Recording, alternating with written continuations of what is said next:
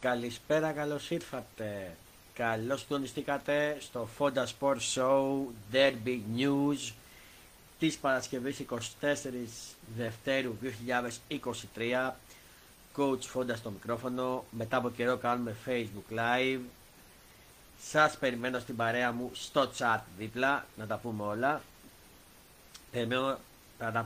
Θα πούμε τα τελευταία νέα για το derby των αιωνίων που έρχεται αύριο στο Γεώργιος Καραϊσκάκης για την 24η αγωνιστική της Stichmann Super League.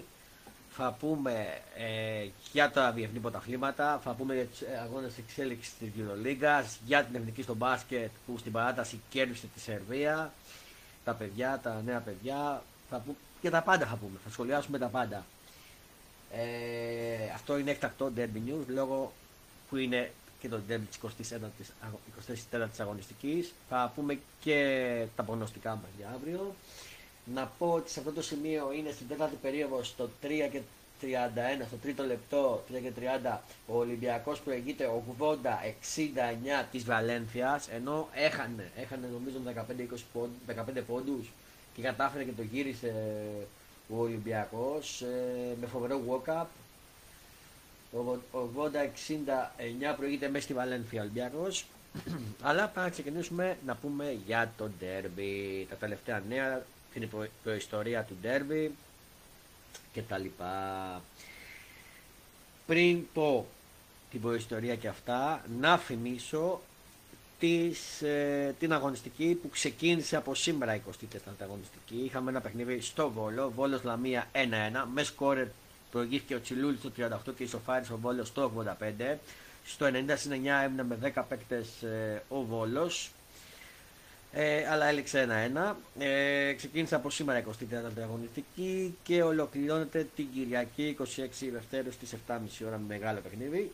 Πάμε να τα βούμε. Βόλος Λαμία, όπως είπαμε, 1-1.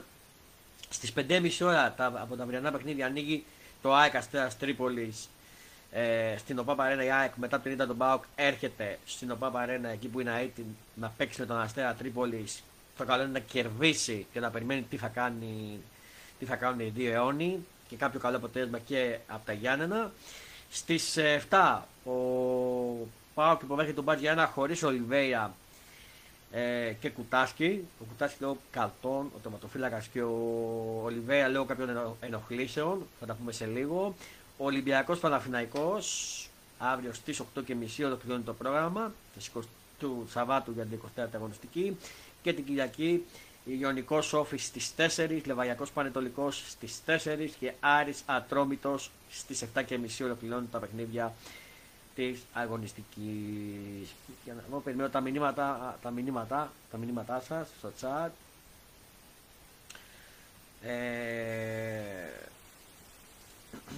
Η βαθμολογία έχει ως εξής μέχρι στιγμής. Πρώτος ο Παναθηναϊκός με 54, ΑΕΚ 50, 49 Ολυμπιακός, η ΑΕΚ 50 με το παιχνίδι λιγότερο με τον Ατρόμητο, που σήμερα έγινε και η έφεση, εκδικάστηκε, θα τα πούμε σε λίγο. Ολυμπιακός με 49, ΠΑΟΚ με 47, Βόλος με παιχνίδι περισσότερο από όλες τις άλλες ομάδες με 36 στην 5η θέση, Άρης 34, με νίκη ο Άρης μπορεί να αποξεράσει τον Βόλο, Ατρόμητος στους 28, Πανετολικός στους 27, Αστέρας στους 24, Όφης στους 23, ΠΑΣ Γιάννενα στους 22, Ιωνικός 15, η Λαμία με παιχνίδι περισσότερο στους 13 μετά την ισοπαλία και ο Λεβαδιακός στους 13, στην τελευταία θέση με παιχνίδι λιγότερο όμως. Πάμε να ξεκινήσουμε όμως με τον ντέρμπι, να πούμε την προϊστορία και θα πούμε και τις αποστολές και τα λοιπά σε λίγο. Η προϊστορία στο Γεώργιος Καραϊσκάκης έχει ως εξής: σε 66 μάτς έχουμε 30 νίκες για τους ερυφόλευκους, για τον Ολυμπιακό, 23 ισοπαλίες και 13 νίκες για τον Παναθηναϊκό. Στα γκολ, 87 γκολ έχει βάλει ο Ολυμπιακός, 61 ο Παναθηναϊκός. Τα δημοφιλέστερα σκορ έχουμε 1-1, 1-0, 0-0, 2-1 και 1-2. Στα δημοφιλέστερα μπορούμε να πούμε και κάποιους σκόρερ. Ο Σιβέρης για Ολυμπιακό είχε από πολύ παλιά. Ο Παπαμεμανουήλ 7 γκολ είχε βάλει ο Σιβέρης, από ό,τι βλέπω, σε μάτς. 4 Παπαμεμανουήλ με τον Σαμπράκο και τον Τζότζεβιτς, από 3 Παπάζογλου και ο Δωμάζος, και για τους αϊφόλευκους από 3 Κρητικόπουλος, Αναστασόπουλος, Αλεξανδρής, Στολτίδης, Ιβάλντο και Μίτογλου. Έτσι όπως τα έχει βγάλει η Super League στο site της, έτσι θα διαβάσει εγώ την προϊστορία. Αυτή είναι η προϊστορία για το συγκεκριμένο μάτς. Επιτερεί ο Ολυμπιακός, αλλά βγούμε.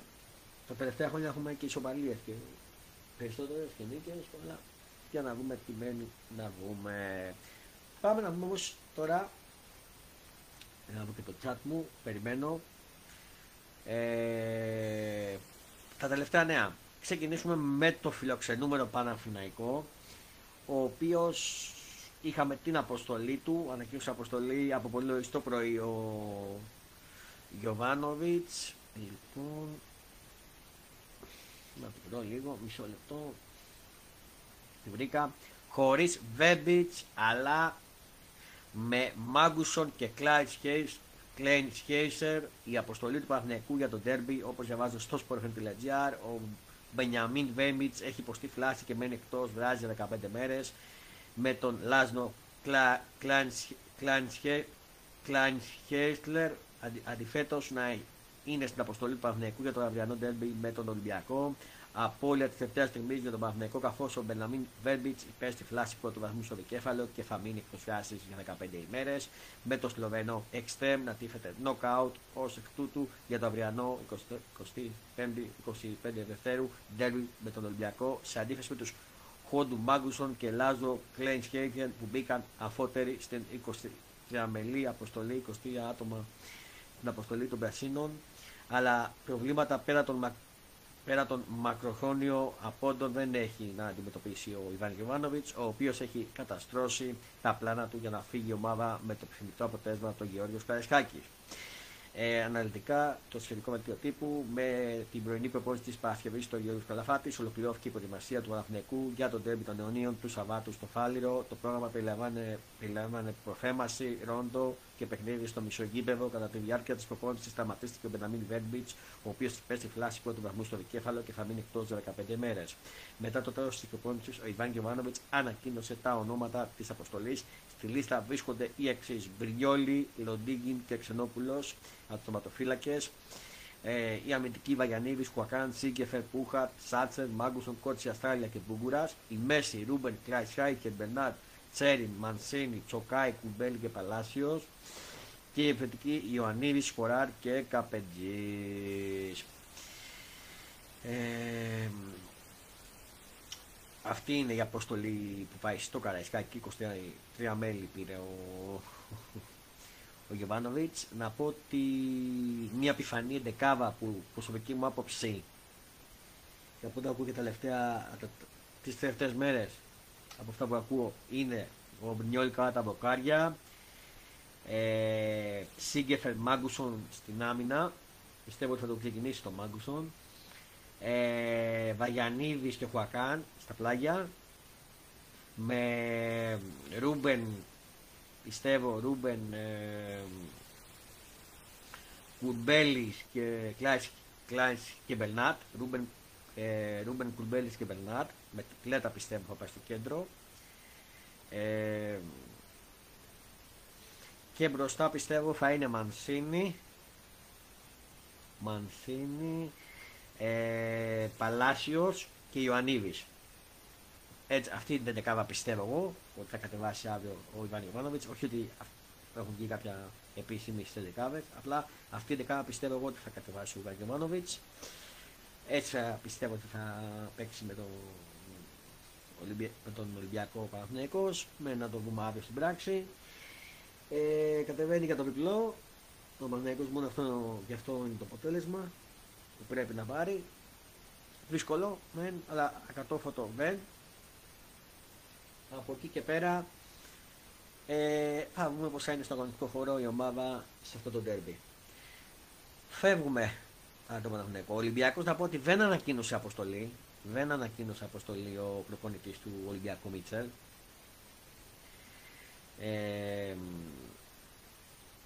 Το διαβάζω αυτή τη στιγμή στο sportfm.gr. Λοιπόν, Δεν βγάζει αποστολή για τον ντέρμπι ο Μίτσελ. Ο Ολυμπιακός θα υποδεχτεί τον Παναθηναϊκό στο Γεώργιος Καραϊσκάκης, με τον Μίτσελ να μην βγάζει αποστολή για τον ντέρμπι. Ο Ολυμπιακός θα υποδεχτεί τον Παναθηναϊκό στο Γεώργιος Καραϊσκάκης το Σάββατο.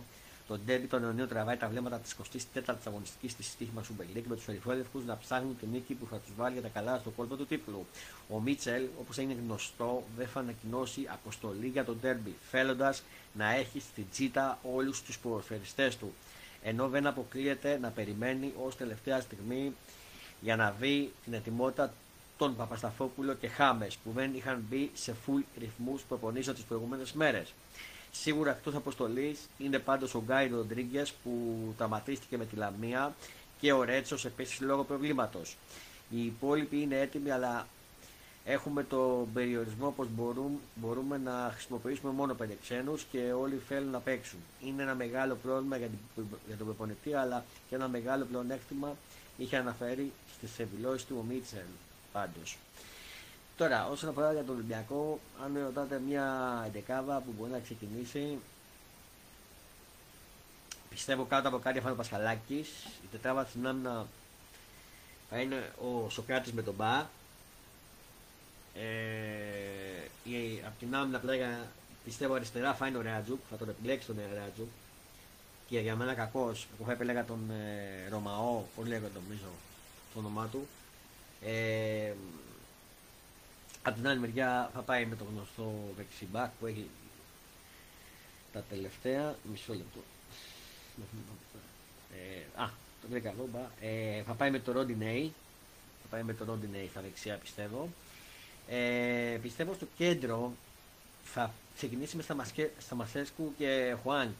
Δεν νομίζω το Σταμαρσέσκου πιστεύω να το ξεκινήσει εγώ στο αυριανό μάτς. Και κατά τα άλλα μπροστά ο Κανόσα έχει τη μία θέση πιστεύω στα αριστερά. Δεξιά πιστεύω θα βάλει τον Μπιέλ, κατά δική μου γνώμη, και θα βάλει το Φουρτούνι πίσω τον Μπακαμπού. Δηλαδή πιστεύω Πασχαλάκη, Παπασταθόπουλο Μπα, Ρέατζου Ρόντι Νέι, Χουάν Ξαμασέσκου, εγώ πιστεύω να ξεκινήσει αντί του Ενδυλά. Πιστεύω ότι θα ξεκινήσει, είπαμε, τον Κανό σίγουρα, τον Μπιέλ από τα δεξιά, τον Φουρτούνι και μπροστά τον Μπακαμπού. Κατά δική μου γνώμη, αυτή πιστεύω φανητικά που θα ξεκινήσει ο Μίτσελ. Θα διασωστώ ή όχι, δεν ξέρω. Από εκεί και πέρα, ο Ολυμπιακός πάει σίγουρα για την νίκη που θα το φέρει όλο και πιο κοντά στη δεύτερη θέση και πιο κοντά και στην πρώτη για το πρωτάθλημα. Θα το ξαναφέρει πάλι πολύ κοντά για το πρωτάθλημα. Κατά τα άλλα, σε περίπτωση ισοπαλίας εννοείται η ΑΕΚ πάντα, γιατί πλησιάζει και ξεφύγει τον Ολυμπιακό. Σε περίπτωση ήττας του Ολυμπιακού, πάλι εννοείται η ΑΕΚ αν έχει κερδίσει πάντα, και ο ΠΑΟΚ αν έχει κερδίσει. Τώρα από εκεί πέρα με sold out κατάμεστο το ντέρμπι. Αύριο πιστεύω να κλείσουν νορμά, να μην έχουν κανένα παρατράγουδο. Ο διαιτητής είναι ξεχάσει και το όνομά του, μισό να το θυμηθώ τώρα. Να πω ότι φάνε πριν από το γητή ότι στον ντέρμπι του Ολυμπιακού θα είναι και ο προπονητής Εθνικής Ελλάδας, ο Πογιέτ, να τσεκάρει παίκτες.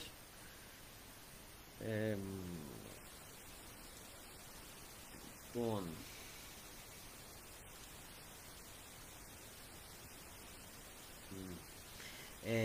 ο γητής θα είναι ο Πινέιρο, Πορτογάλος γητής αύριο στο μάτς. Αυτά, δεν νομίζω να έχω να πω κάτι. Να πω τα απογνωστικά μου γι' αυτό ή να τα πω στο τέλος, τι θέλετε? Να τα πω στο τέλος, πριν κλείσω τα απογνωστικά. Μα πούμε ότι είμαστε 6 δευτερόλεπτα, αυτά για τον τύπο των αιωνίων. Πριν συνεχίσω να πούμε ότι είμαστε 6 δευτερόλεπτα πριν την λήξη και της 4ης περίοδου, την λήξη του μάτς. Στο μάτς της Βαλένθια με τον Ολυμπιακό, ο Ολυμπιακός έχει βολές, κερδίζει 90-85. Η Τρισιά τα καλά, η Βαλένθια έχει επανέλθει. Αν τις βάλει τώρα τις βολές και τις δύο, ο Βεζέκοφ, ναι, πιστεύω ότι έχει πάρει ο Ολυμπιακός. Έτσι δευτερόλεπτα είναι, 91-85. Πάντα αυτός ο Μπατζόκας, λίγο θα σας περιγράψω, λίγο πριν συνεχίσω. Για να βγούμε. Πάει στη δεύτερη βολή ο Βεζέκοφ, τώρα δεν μου αρέσει. Μέσα και η δεύτερη, 92-85, νομίζω ότι κάπου εδώ Το μάτς έχει τελειώσει, περνάει ο Λαρετζάκης αντί του Λούκα για τα 6 δευτερόλεπτα. Κάπου εδώ έχει τελειώσει, δεν μπορεί να κάνει κάτι η Βαλένθια. Το μόνο που είναι για να μειώσει. 4-3, 2-1. Τέλος το μάτς, 92-85 νικητής ο Ολυμπιακός μέσα στη Βαλένθια. Πήρε την νίκη παρόλο που έχανε με πολλούς πόντους, κατάφερε και τον κοίτησε με ψυχή και με πολύ καλούς παίκτες Walkup και Βεζέκοφ και τα λοιπά. Πήρε την νίκη. Ουσιαστικά είναι μεγάλη νίκη, που, ένα μεγάλο επιπλό που θα τον φέρει και πιο κοντά στο πλεονέκτημα έδρας. Φεύγουμε λίγο από την Euroliga, θα επιστρέψουμε μετά στο μπάσκετ και πάμε να συνεχίσουμε με τα νέα των ομάδων. Κλείσαμε με τον Derby, αν και περιμένω και τις ερωτήσεις σας, πιστεύω να με ακούτε καλά. Κλείσαμε με τον Derby και πάμε να δούμε τα νέα της ΑΕΚ λίγο πριν παίξει αύριο στις 5.30 ώρα με τον Αστέρα Τρίπολης. Δώστε μου μισό λεπτό.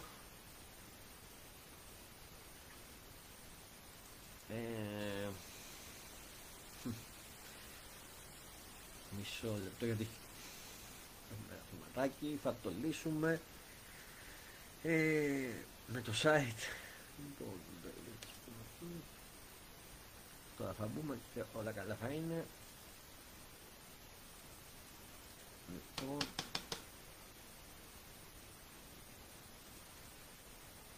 για να δούμε.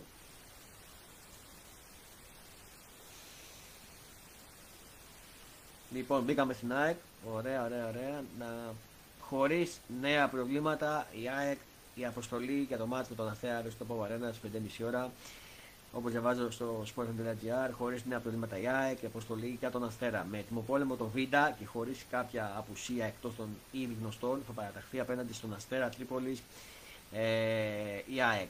Β' τους εκλεκτούς του, Αλμέιδα, για την αποστολή στον ΟΠΑΠ Αρένα. Χωρίς νέα αγωνιστικά προβλήματα θα αντιμετωπίσει τον Αστέρα Τρίπολης η ΑΕΚ. Η Ένωση ολοκλήρωσε την προετοιμασία της για το σαββατιάτικο μάτς και κατόπιν ανακοίνωσε την αποστολή. Σε αυτή συμπεριλαμβάνεται κανονικά ο Βίντα μετά τη μείωση που πέρασε μεσοβρόμαβα, ενώ έμειναν έξω τιμωρημένοι μου κουντή Σιμάνσκι, ο οποίος Σιμάνσκι θα μείνει και εκτός με τον Όφη, και οι γνώριμοι απόντες Φερνάντες, Φανφέρ, Μοχαμάντι και ο Μαχέρας. Αναλυτικά η αποστολή Στάνκοβιτς, Αφανασιάδης κατά τα μποκάρια. Οι δύο τοματοφύλακες μάλλον. Ρώτα Βίντα, Μίτογλου, Χατζαφίση, Τιμπέτζα, Βέλλας, Ραντόνια. Στο κεντρική Γιώσον, Γκατσίνοβιτς, Πινέβα, Φράσον, Μάταλος, Γαλανόπουλος. Άβραμπαρ, Κασία, Τζούμπερ, Αραούχο, Ελίασον και Κωσίδης είναι η επιθετική που έχει πάρει ο Αλμέιδα. Από εκεί πέρα, μονόδρομος η νίκη, να επιστρέψει στις νίκες η ΑΕΚ, να διατηρήσει και το αίτητο στα Φιλαδέλφια και να ελπίσει σε κάτι καλό στο ντέρμπι των Ιωνίων, αλλά και σε κάτι καλό μέσα στα Γιάννενα, από τα Γιάννενα για τον ΠΑΟΚ. Από εκεί και πέρα, αν ρωτάτε τον 11 που μπορεί να ξεκινήσει, πιστεύω θα ξεκινήσει με Στάνκοβιτς κατά τα μποκάρια, με Βίντα και Τζαβέλα στην άμυνα, με Σιτιμπέ Ρώτα. Νομίζω θα ξεκουράσει το Χατζαφή. Σιντιμπέ Ρώτα θα ξεκινήσει. Από εκεί πέρα στο κέντρο κάτι μου λέει ότι θα πάει με Γιώσον και Γαλανόπουλο στο κέντρο ως διάβα, με μπροστά του το Μάνταλο. Στις πτέρυγες πιστεύω ότι θα ξεκινήσει ο Ατιμίο Πινέβα και απ' την άλλη ο Άβραμπατ, με Αραούχο και Λιβάη Γκαρσία, δεν είναι επιθετική, αυτό με νομίζω θα αλλάξει. Έτσι πιστεύω, κατά δική μου γνώμη, θα ξεκινήσει η ΑΕΚ αύριο στο μάτς με τον Αστέρα Τρίπολης στην ΟΠΑΠ Αρένα στις 5.30 ώρα, για να δω αν έχω κάποια μηνύματα στο chat. Για να δω το chat μου.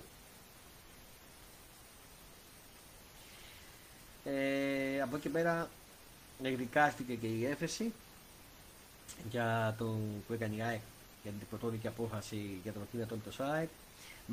Μέχρι την άλλη Παρασκευή απόφαση για το ατόμητο ΣΑΕΚ. Θα καταθέσει ο Ολυμπιακός τα επομνήματά του μέχρι την Τρίτη, Τετάρτη, και να δούμε τι θα βγούμε. Φεύγω. Φεύγω και από την ΑΕΚ και θα πάω γρήγορα στον ΠΑΟΚ που παίζει και αυτός αύριο. Λοιπόν, πρόβλημα. Λοιπόν, ναι.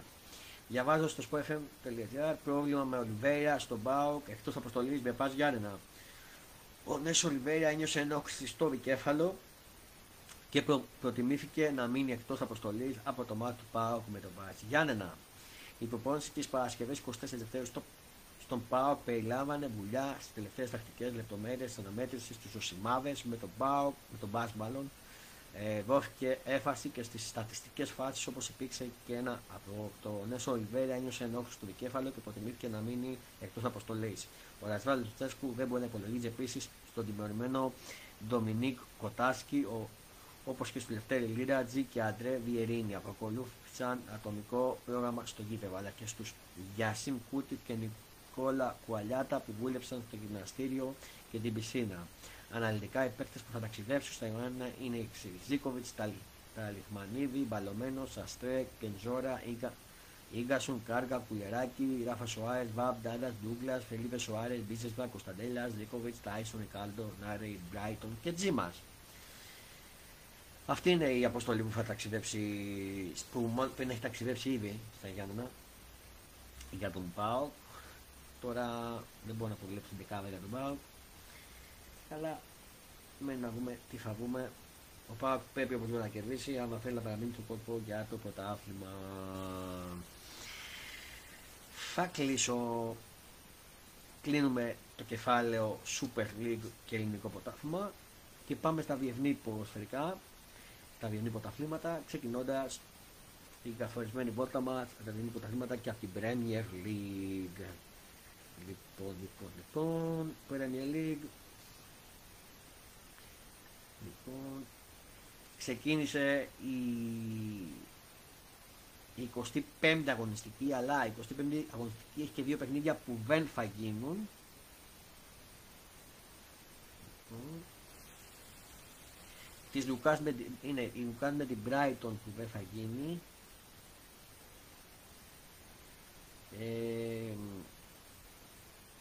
Και ένα παιχνίδι της United που νομίζω δεν παίζει και αυτή, γιατί έχουν μεταξύ τους τελικό League Cup, Newcastle United. Έχει ξεκινήσει 25η αγωνιστική σήμερα και είναι σε εξέλιξη στο 73ο λεπτό, Fulham Wolves 1-1. Συνεχίζεται αύριο με τα παιχνίδια Everton Aston Villa στις 5, Leicester Arsenal μεγάλο μας στις 5 η ώρα, West Ham Nottingham Forest στις 5, Leeds Southampton στις 5, Bournemouth Manchester City στις 7.30 και Crystal Palace Liverpool στις 10 το κλείνουν τα παιχνίδια του Σαββάτου 25 του μήνα και ολοκληρώνεται η αγωνιστική την Κυριακή 26 του μήνα, Tottenham Chelsea στις 3 η ώρα. Να πούμε ότι την Τετάρτη έχουμε δύο παιχνίδια αναβληθέντα που δεν είχαν γίνει για την 7η αγωνιστική. Το ένα είναι Arsenal Everton στις 10 παρατέταρτο, 1 Τρίτου, και Liverpool στις 10 η ώρα. Αυτή τη στιγμή η βαθμολογία έχει ως εξής: Arsenal 54, City 52, United 49, Tottenham 42, Newcastle 41, η Fulham τώρα παιχνίδι περισσότερο παίζει τώρα είναι στον 1, είναι στην 6η θέση με 39, Brighton 35, Liverpool 35, Brentford 35, Chelsea 31, 28 για στο Villa, Crystal Palace 26, Forest 25, Leicester 24, Wolves 24, Everton 21, Bournemouth 21, West Ham 20, Leeds 19 και Southampton 18. Το League Cup να σας πω, να πω ότι τα παιχνίδια είναι από το Nova Sport, θα τα βρείτε, Nova Sport Premier, αν τα κάνει ένα Nova Sport και Nova Sport Premier, θα δείξει τα παιχνίδια, τηλεοπτική μετάδοση, League Cup, για να δω πότε είναι. Είναι την Κυριακή 26 Δευτέρου στις 6.30 ώρα United Newcastle τελικός στο Webley και θα το δείτε από το Action. Όλοι μπορούμε να το δούμε από το Action TV που έχει πάρει τη διοργάνωση. Για να δούμε τι νέα έχουμε από Αγγλία πριν φύγουμε. Αυτή τη στιγμή.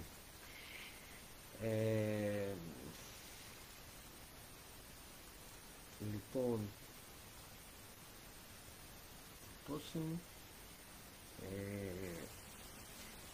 Λοιπόν, διαβάζω στο sportfm.gr, Μάτσερ United και Τότραμ στο κυνήγι του φευγάτου Κι Μιντζαέ. Αυτά, δεν έχω κάτι άλλο για Αγγλία. Φεύγω από Αγγλία και θα πάμε στην La Liga Santander, στο ισπανικό πρωτάθλημα, το οποίο έχει και αυτό ξεκινήσει ένας αγώνας, έχει ξεκινήσει η αγωνιστική του. Είναι η 23η αγωνιστική από τις 38 και έχει ξεκινήσει από σήμερα και είναι σε εξέλιξη στο 72ο λεπτό. Έλτσε Μπέτις 2-2. Συνεχίζεται αύριο με το Ισπανιό Μαγιόρκα στις 3, Καβίλ Λάβε Βαγικάνο στις 5 και 4, το πολύ μεγάλο ντέρμπι Ρεάλ Μαυρίτης Ακλέτικο Μαυρίτης, το ντέρμπι της Μαυρίτης στις 7.30 ώρα, και το πρόγραμμα αύριο κλείνει με το Βαλένθια στο Σιβέρη στις 10. Την Κυριακή ξεκινάμε στις 3 η ώρα με τον Μπιλμπάο Ζιρόνα, Φέλτα Βαγιολίνου Βαγιαλοβή στις 5 και 4, Αλμερία Μπαρσελόνα στις 7.30 και κλείνει το πρόγραμμα της Κυριακής με το Σεβίλιο Σασούνα στις 10 η ώρα. Και τη Δευτέρα έχουμε ένα παιχνίδι Villarreal Χετάφε στις 10 η ώρα.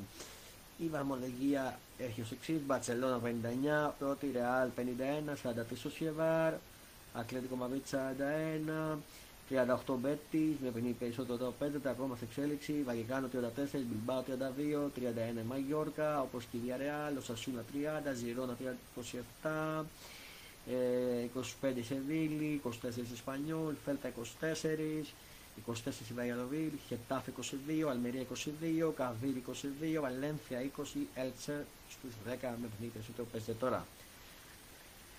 Σε νέα από τη La Liga, για να δούμε τι έχουμε και αν έχουμε.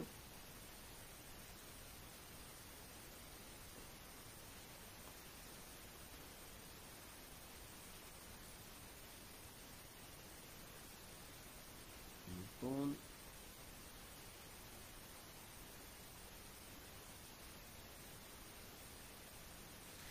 διαβάζω στο sportfm.gr, νέος πονοκέφαλος του Μπαρσελόνα και Τσάβη, knockout για την Αλμερία ο Φάτι. Ένας δραματισμός στο γόνατο θα στερήσει από τον Άνσου Φάτι τη συμμετοχή στην εκτός έδρας αναμέτρηση της Μπαρσελόνα με την Αλμερία. Μάχη με τον χρόνο να απολάβει το κλασικό βίνο νεαρός επιθετικός. Επίσης, χωρίς Ροντρίγκο και Άλμπα στο ντέρμπι με την Ατλέτικο Ρεάλ, χωρίς τον Ντέβιν Άλμπα αλλά και τον Ροντρίγκο θα αγωνιστεί στο ντέρμπι της Μαδρίτης κόντρα στο Ατλέτικο Ρεάλ για την 23η αγωνιστική της La Liga. Μα τα παιχνίδια και αυτά τηλεοπτικά φυσικά τα παρακολουθήσει από τα κανάλια Nova Sports. Serie A, πάμε Ιταλία, φεύγουμε γρήγορα. Δεν έχει ξεκινήσει κάποιο παιχνίδι. Αύριο έχουμε παιχνίδια για τη Serie A. Είναι η 24η αγωνιστική από τις 38. Ξεκινάει αύριο στις 7 η ώρα με το Έμπολι Νάπολη. Στις 10 παρατέταρτο και κλείνει την αυριανή μέρα το Λέτσε Σασουόλο. Την Κυριακή στις 1.30 ώρα Μπολόνια Ίντερ. Στις 4 Σαλεριτάνα Μόντσα. Στις 7 Ουντινέζε Σπέτσια. Στις 10 παρατέταρτο την Κυριακή που κλείνει το πρόγραμμα της 24ης αγωνιστικής της Κυριακής, Μίλαν Αταλάντα, το πολύ μεγάλο μάτς. Τη Δευτέρα με δύο παιχνίδια, Βερόνα Φιωρεντίνα στις 7.30, Λάτσιο Σαμπτόρια στις 10 παρατέταρτο. Και την τρίτη κλίνα αγωνιστική με το Κρεμονενέζε Ρώμα στις 7.30 και Ιουβέντους Τωρίνο, το ντέρμπι του Τωρίνο στις 10 παρατέταρτο. Βαθμολογία, Νάπολη με 62 πρώτη, Ίντερ με 47, 44 Ρώμα, 44 και η Μίλαν, Λάτσιο 42, Αταλάντα 41, 32 Γιουβέντους, Μπολόνια 32, Τωρίνο 31, Ουντινέζε 30, 29 Μόντσα, Έμπολι 28, 27 Λέτσε, 25 Φιωρεντίνα, 24 Σασουόλο, Σαλερνιτάνα 21, Σπέτσα 19, Βερόνα 17, Σαμπτόρια 11 και Κρεμονενέτσα 9. Λοιπόν, και για να δούμε κάτι από Ιταλία.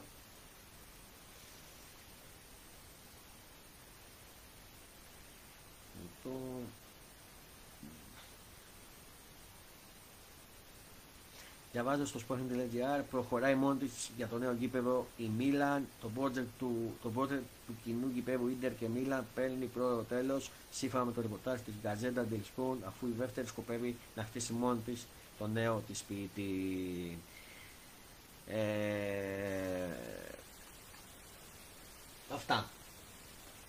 Αυτά και για την Ιταλία, και πάμε Bundesliga που έχουμε και εκεί ενδιαφέρον.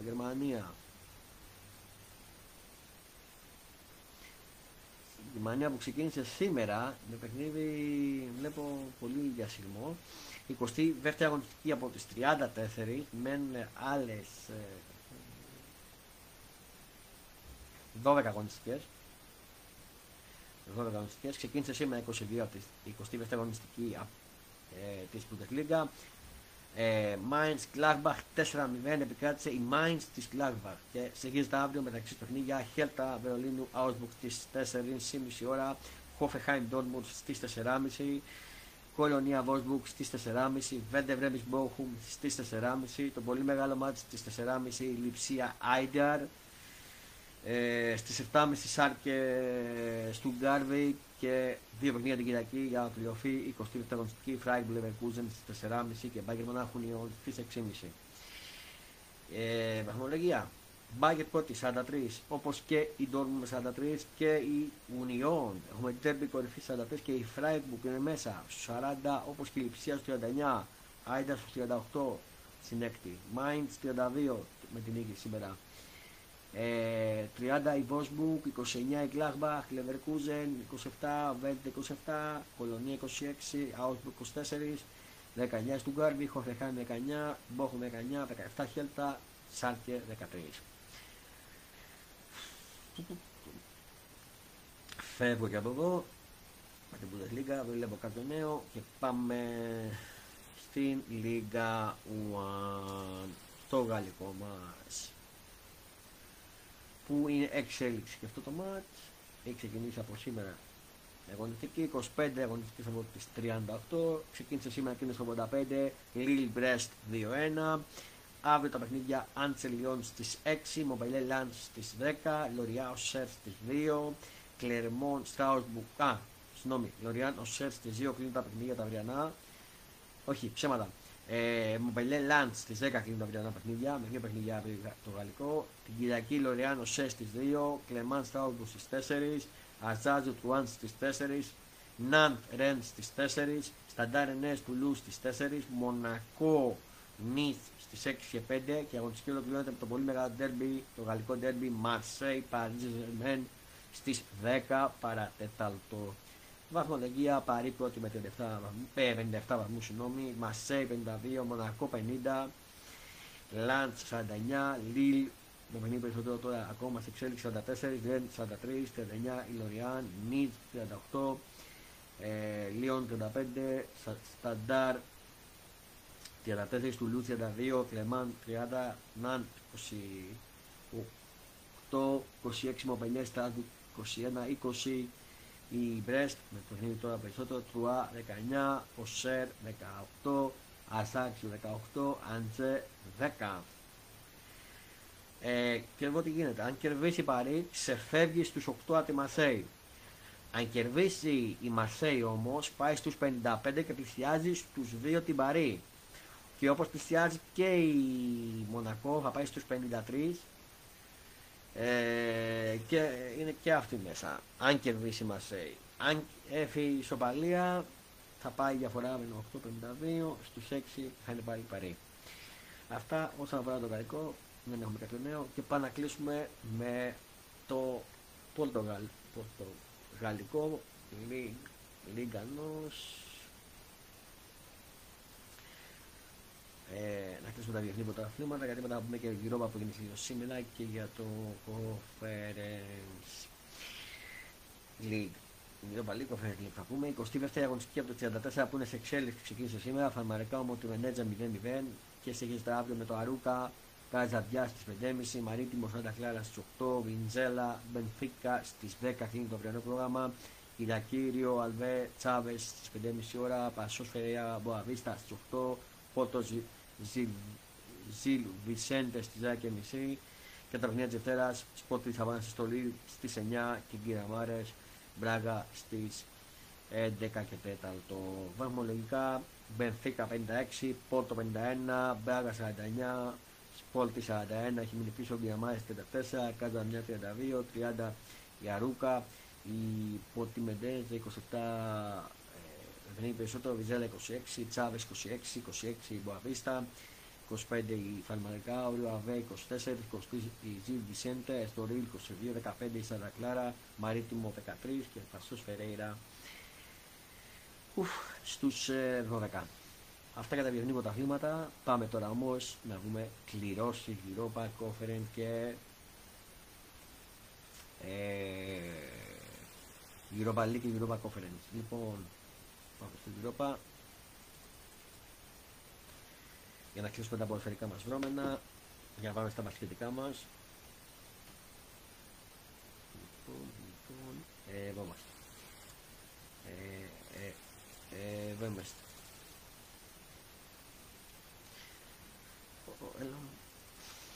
Για να δω και το chat μου, έχω κάποιον, ναι.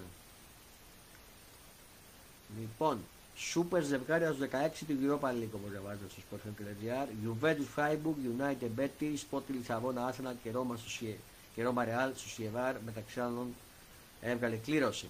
Τα δυνατά ζευγάρια ήταν αναπόφευκτα στους 16 του Europa League και η κλήρωση που έγινε το μεσημέρι στην Ιόν ανέβηξε πολύ μεγάλες συναντήσεις. Juventus Freiburg, United Betis, Sporting Λισαβόνα, Arsenal και Roma Real στο Σιεβάρ είναι αυτά που ξεχωρίζουν. Οι πρώτοι αγώνες θα διεξαχθούν στις 9 Μαρτίου και η Ρεβάν 16 Μαρτίου. Η κλήρωση για τα προημιτελικά θα γίνει 17 Μαρτίου, ενώ τελικώς θα γίνει στις 31 Μαΐου στο Πούσκας Αρένα της Βουδαπέστης. Τα ζευγάρια Union Βερολίνου, Union de Luaz, Σεβίλη Φενέμπαξε, Juventus Freiburg, Leverkusen Ferencváros, Sporting Λισαβόνα, Arsenal, United Betis, Roma Sociedad, Real Sociedad και Shakhtar Donetsk Feyenoord. Αυτά είναι τα ζευγάρια των 16 του Europa League. Τώρα στο Conference League, δώστε μου μισό λεπτό να το δούμε και αυτό.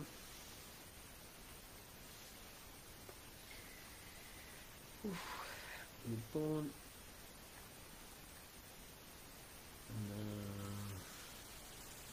δώστε μου μισό λεπτό.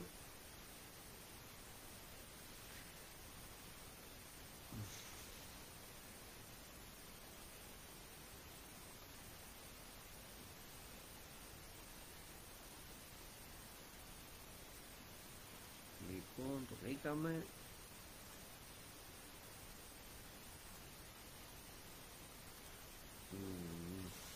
Να φορτώσει. Λοιπόν,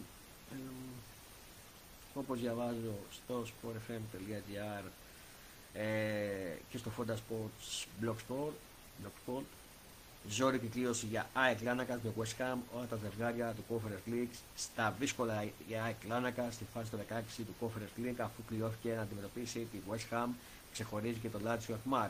Διεξήχθη κλήρωση της φάσης των 16 του Europa Conference League. Η ΑΕΚ Λάνακας πήρε το πιο δύσκολο αντίπαλο, αφού κλειώθηκε με τη West Ham και σε μικρές αναμετρήσεις θα διεκδικήσει τις πιθανότητες της για την πρόκριση. Ματσάρα αναμένεται ανάμεσα στη Lazio και την Akmar, τον Παυλίδη Χατζηγιάκου, ενώ ενδιαφέρον παρουσιάζουν όλα τα ζευγάρια και αρκετά εξ αυτών είναι ιδιαίτερα αμφίροπα, όπως το Φιωρεντίνα Σίβασπορ. Αναλυτικά τα ζευγάρια ΑΕΚ Λάνακας, West Ham, Φιωρεντίνα Σίβασπορ, Λάτσιο Ακμάρ, Λεξ Πάζαν Τσουγκάρντεν, Βασιλείας Σλόβα Μπατισλάβα, Σέριφ Σίβασπορ Νις, Άντελ Βιαρεάλ, πολύ ωραίο ζευγάρι αυτό, και Γάνδη Μπασαχεχίλ. Τα παιχνίδια για τους 16 είναι προγραμματισμένα για τις 9 και 18 Μαρτίου, με τους προημιτελικούς να ακολουθούν τις 13 και 20 Απριλίου. Οι ημιτελικοί έχουν οριστεί για τις 11 και 18 Μαΐου, ενώ μετά ως τελικός της θα γίνει στη Φουρτούνα Αρένα στην Πράγα για τις 7 Ιουνίου. Αυτά και με το Conference League και φύγαμε στα μπασκετικά μας βρώμενα. Και να ξεκινήσω, πριν πάμε μπασκετική και αυτά, με Euroliga, αλλά πριν πάω όμως και στη Euroliga, θα μου επιτρέψετε, πριν πάμε και στη Euroliga,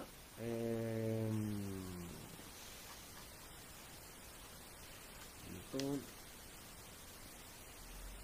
πριν πάμε και στη Euroliga,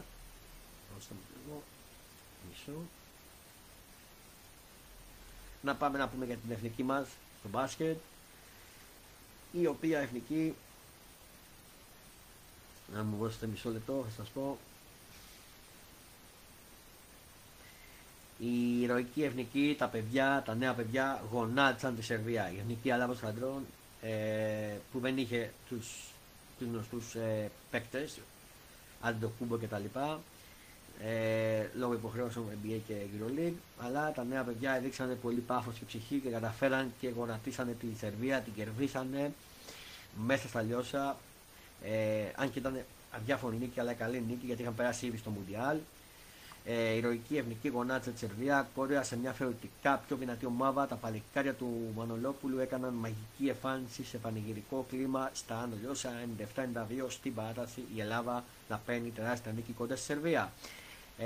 Πέστρεψε από το μείον 13 και πήρε μια τεράστια νίκη κοντά στη Σερβία. Η εθνική 97-92. Το σύνολο του Σωτήρη Μανολόπουλου βρισκόταν πίσω στο σκορ για 3 περιόδους. Ωστόσο στην 4η πάτησε τον γκάζι, έστειλε το παιχνίδι στην παράταση και με τους Ρογκανόπουλο και Μοναΐτη να είναι συνδυασμένοι, πήραν ένα σπουδαίο αποτέλεσμα κοντά στους Πλάβοι, οι οποίοι πλέον θέλουν νίκη την τελευταία αγωνιστική για να πάρουν και αυτή την πρόκληση. Παρά το γεγονός ότι βρέθηκε πίσω στο σκορ με 48-35, δεν το ήθηκε και στο φινάλε πάτησε το διακόπτη εθνική και έφερε τα πάνω κάτω, κλειβώντας και την δεύτερη θέση του 1ου μήλου, κάνοντας τεράστιες ζημιές στους Σέρβους. Στους 28 πόντους σταμάτησε ο εντυπωσιακός Ρόγκα, ο Ρογκανόπουλος, ενώ στους 23 προσθέτει ο φανταστικός Μωραΐτης, πολύτιμη και η βοήθεια του Κουκάτς, Καλετσάκη και Χατζηβάκη όταν η μπάλα έκαιγε. Δεν έφτανε η εξαιρετική παρουσία του Μιλουτίνοφ με 24 πόντους και 9 rebound στο σύνολο του Πέσιτς και σε περίπτωση που χάσει το παιχνίδι με τη Μεγάλη Βρετανία, χάνεται.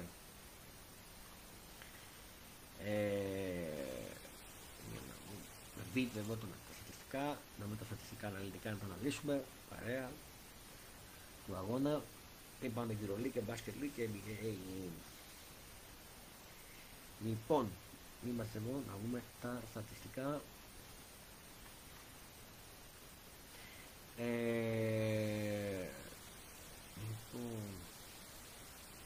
Λοιπόν. Βλέπω εδώ τα σκορ των περιόδων. Το επιμέρους σκορ των περιόδων 8-16 πρώτη, 22-24 δεύτερη, 25-23 τρίτη, 25-18 η τέταρτη και 17-12 η παράταση. Όχι τελικά, τα επιμέρους είναι αυτά. Σε λίγο θα σας πω τα τελικά. Πάμε να δούμε τους πρώτους σκορερ. 20 πόντους ο Μωραΐτης, 10 πάμε ξεκινήσουμε. Ραγκανόπουλος 28 πόντους σε 29 λεπτά. Σε 27 λεπτά 23 πόντους είχε ο Μωραΐτης, οι δύο κορυφαίοι της εθνικής. Ακολούθησαν με διψήφιο 10 πόντους ο Καλετζάκης. 6 ο Γόντικας, 2 ο Ταμπούρης, 3 ο Τολιόπουλος, Χουάν 8, Κουγκάς 8 πόντους, 4 ο Χατζηβάκης, 1 ο Κοζέρογλου, 9 ο Μουράτος, 3 ο Φιόνης για την ΑΕΚ. Όσον αφορά τον Πάπα, 0 πόντους κάτι. Ο Μουράτος, ναι, όχι τον Μωραΐτη θέλω να πω, στα τρίποντα ήταν 3 στα 7 τρίποντα έβαλε ο Μωραΐτης, 42,9% είχε και 51,4% στα τρίποντα, 5 στα 7. Και οι Σέρβοι με πρώτο σκόρ 24 πόντους Μιλουτίνοφ, 11 ο Νταβίνοβακ, 10 ο Ντούσαν Στικ, 7 ο Κούτζα, 5 ο Στέφαν Γιώβιτς, 7 ο Χαραμάζ, 6 ο Σίμαντς, 9 ο Χερεμίκ και 6 ο Ντάκμπουτς που λέγεται. Μιλάμε κάτι άλλο. Τι άλλο έχουμε.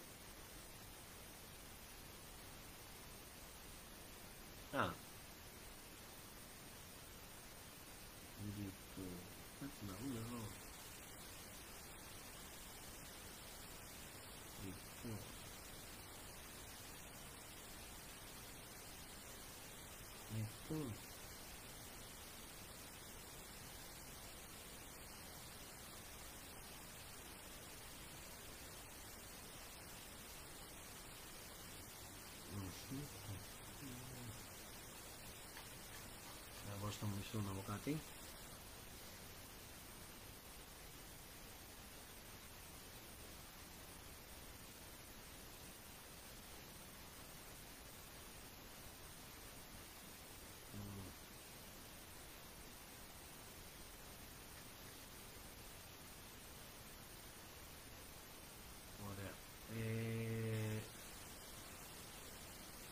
και τις βαθμολογίες.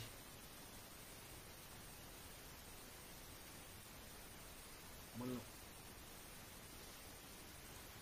groups, κάτσαμε τα groups και την βαθμολογία της νίκης μετά την νίκη. Δώστε μου λίγο, αυτό έψαχνα και το βρήκα τώρα. Λοιπόν, η πρώτη είναι η Λετονή στο 8-1 με 9 πόντους και ακολουθεί η Ελλάδας στο 6-3 με 9 πόντους. Σερβία 9, Βέλγιο 9, αλλά πρώτη είναι η Λετωνία στο 8-1, 6-3 η Ελλάδα, 5-4 η Σερβία, 4-5 το Βέλγιο, 3-6 η Τουρκία και 1-8 η Αγγλία. Λοιπόν, αυτή είναι, αυτός ήταν ο όμιλος της Εθνικής Ελλάδας. Συγχωρέστε με για το βάθμισμα ξαφνικά. Λοιπόν, τώρα, όσον αφορά την EuroLeague,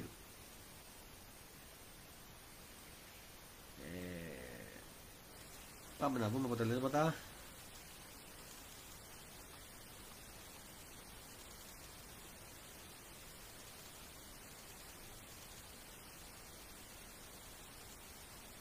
Λοιπόν, πάμε.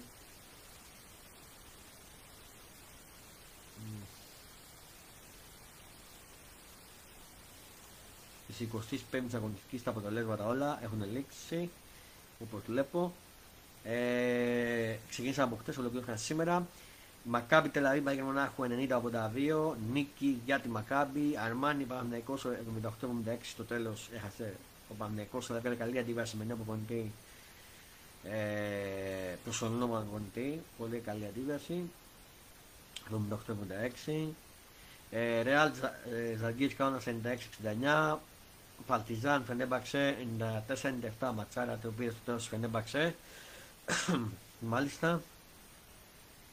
Ερυθρός Αστέρας Άλμπα Βερολίνου 72-87, στα σημερινά μάτς κέβησε αυτοκτονία για τον Ερυθρό, κέβησε η Άλμπα.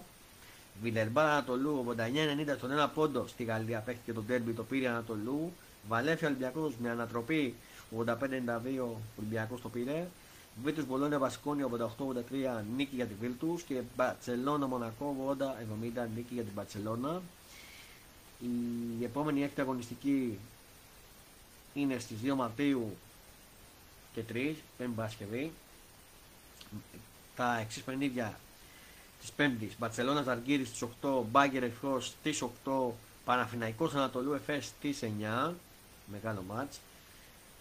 Μονακό Μακάμπι στις 10, Παρτιζάν Άλμπα Βερολίνου στις 10 και την Παρασκευή Φενέμπαξε Βίτους Μπολόνια στις 8 παρατέταρτο, Βιλερμπάν Ρεάλ στις 9, Μπασκόνια Βαλένθια στις 9.30 και Αρμάνι Ολυμπιακός στις 9.30. Η βαθμολογία έχει ως εξής: 18-7 πρώτος Ολυμπιακός, 17-7 η Ρεάλ, με φαινίδι λιγότερο, 16-8 Μπάτσα, 15-9 Φενέρ, 15-9 Μονάκο, Παρτιζάν 13-12, Μπασκόνια 13-12, Μακάμπι 13-12, Βαλένθια 13-12, Ζαργί 13-12, Ανατολού 12-12, λιγότερα παιχνίδια, Ανατολού, Βίλτους Μπολόνια 12-13, Ερυθρός 11-14, Αλμάνι 9-15, Μπάγκερ 9-16, Παναθηναϊκός 8-17, Βιλερμπάν 8-17 και Άλμπα 7-18. Λοιπόν, αυτά για την EuroLeague. Έχουμε όμως και Basket League που έχουμε αυτή την εβδομάδα. Αυτό του σούπου, τι παρακολουθούμε.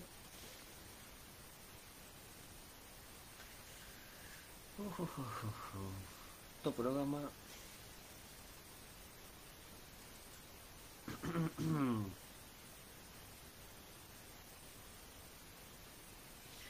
Έχει ως εξής, ανοίγει αύριο η αγωνιστική 4 Μαρτίου. Όχι, δεν έχουμε Basket League, συγγνώμη. Σάββατο 4 Μαρτίου και Κυριακή 5 Μαρτίου πιστεύω. Δεν έχουμε, οπότε φεύγω. Φεύγω την Basket League. Νόμιζα ότι έχω σήμερα, δεν έχω σήμερα αγωνιστική. Μάλιστα.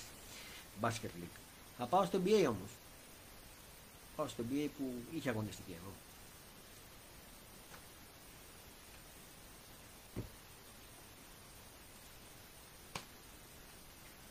Πάω στο NBA για να κλείσω κιόλας το live.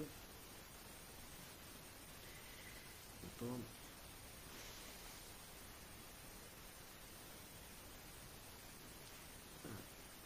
Νομίζω και αύριο σήμερα τα παιχνίδια. Ναι, όταν λέει αύριο είναι σήμερα. Σήμερα έχουμε παιχνίδια. Πάμε να τα δούμε. Wizard Knicks στις 2, Hawks Cavaliers στις 2.30, Bucks Heat στις 2.30, Bulls Nets στις 3, ωραίο μάτς αυτό, Timberwolves Hornets στις 3, Suns Thunder στις 5, Warriors με τίποτα αυτό είναι το Rocket Houston στις 5, Clippers Kings στις 5.30 και Pistons Raptors στις 7. Βαθμολογία. Ανατολική περιφέρεια.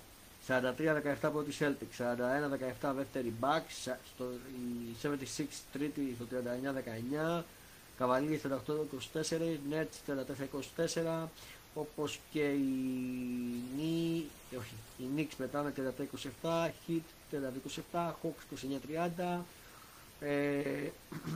Raptors 29-31, Wizards 28-30, Bulls 26-33, Pacers 26-35, Magic 25-35, Rockets 17-43, Pistons 15-45.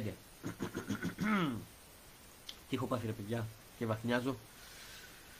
Λοιπόν, και την περιφέρεια, Nuggets πρώτη με 42-18, Grizzlies 35-23, Kings 33-25, Clippers 33-28, Suns 32-28, Mavericks 32-29, Timberwolves 31-30, Pelicans 30-30, Jazz 30-31,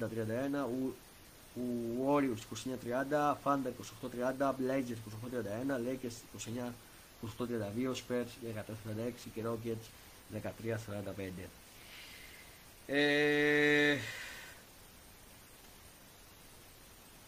Κάπου εδώ, πριν κλείσω να σας πω για τα προγνωστικά μου για τα αυριανά μάτς. Λοιπόν, τη Super League. Λοιπόν, θα σας τα πω. Ξεκινήσω με το Derby. Μάλλον όχι, ξεκινήσω όπως ξεκινάω νωρίς. Ξεκινήσω με το ΑΕΚ Αστέρας. Εκεί πιστεύω γκολ και over 2,5 νίκη θα το πάρει ΑΕΚ. Με 3-0 εκεί το κόβω. Θα επικρατήσει ΑΕΚ. Το πιστεύω γιατί το έχει δείξει και άλλωστε με την νεύρα της. Τώρα, για ένα ΠΑΟΚ. Το ΠΑΟΚ καταφέρει να κερδίσει τα ντέρμπι και χάνει τους μικρούς συνήθως βαθμούς. Ισοπαλία θα το πω αυτό το μάτσι. Κάτι μου λέει για ισοπαλία. Τώρα, για το μάτι του ντέρμπι, Ολυμπιακός Παναθηναϊκός. Το φέλο είναι ισοπαλία, έτσι. Το φέλο, το φέλη και η ομάδα. Το τι αισθάνομαι, το τι θα έρθει. Αισθάνομαι πολύ, από το πρωί, από χτες, μάλλον και πολύ. Γενικά αισθάνομαι ότι θα έρθει διπλό, ότι θα κερδίσει ο Παναθηναϊκός μέσα το Ολυμπιακό. Δεν πιο πολύ 2-1 εκεί, 2-0 εκεί, το πιστεύω ότι θα κερδίσει ο Παναθηναϊκός. Αισθάνομαι το διπλό, με κάνα διαψευτό, αλλά εκεί αισθάνομαι.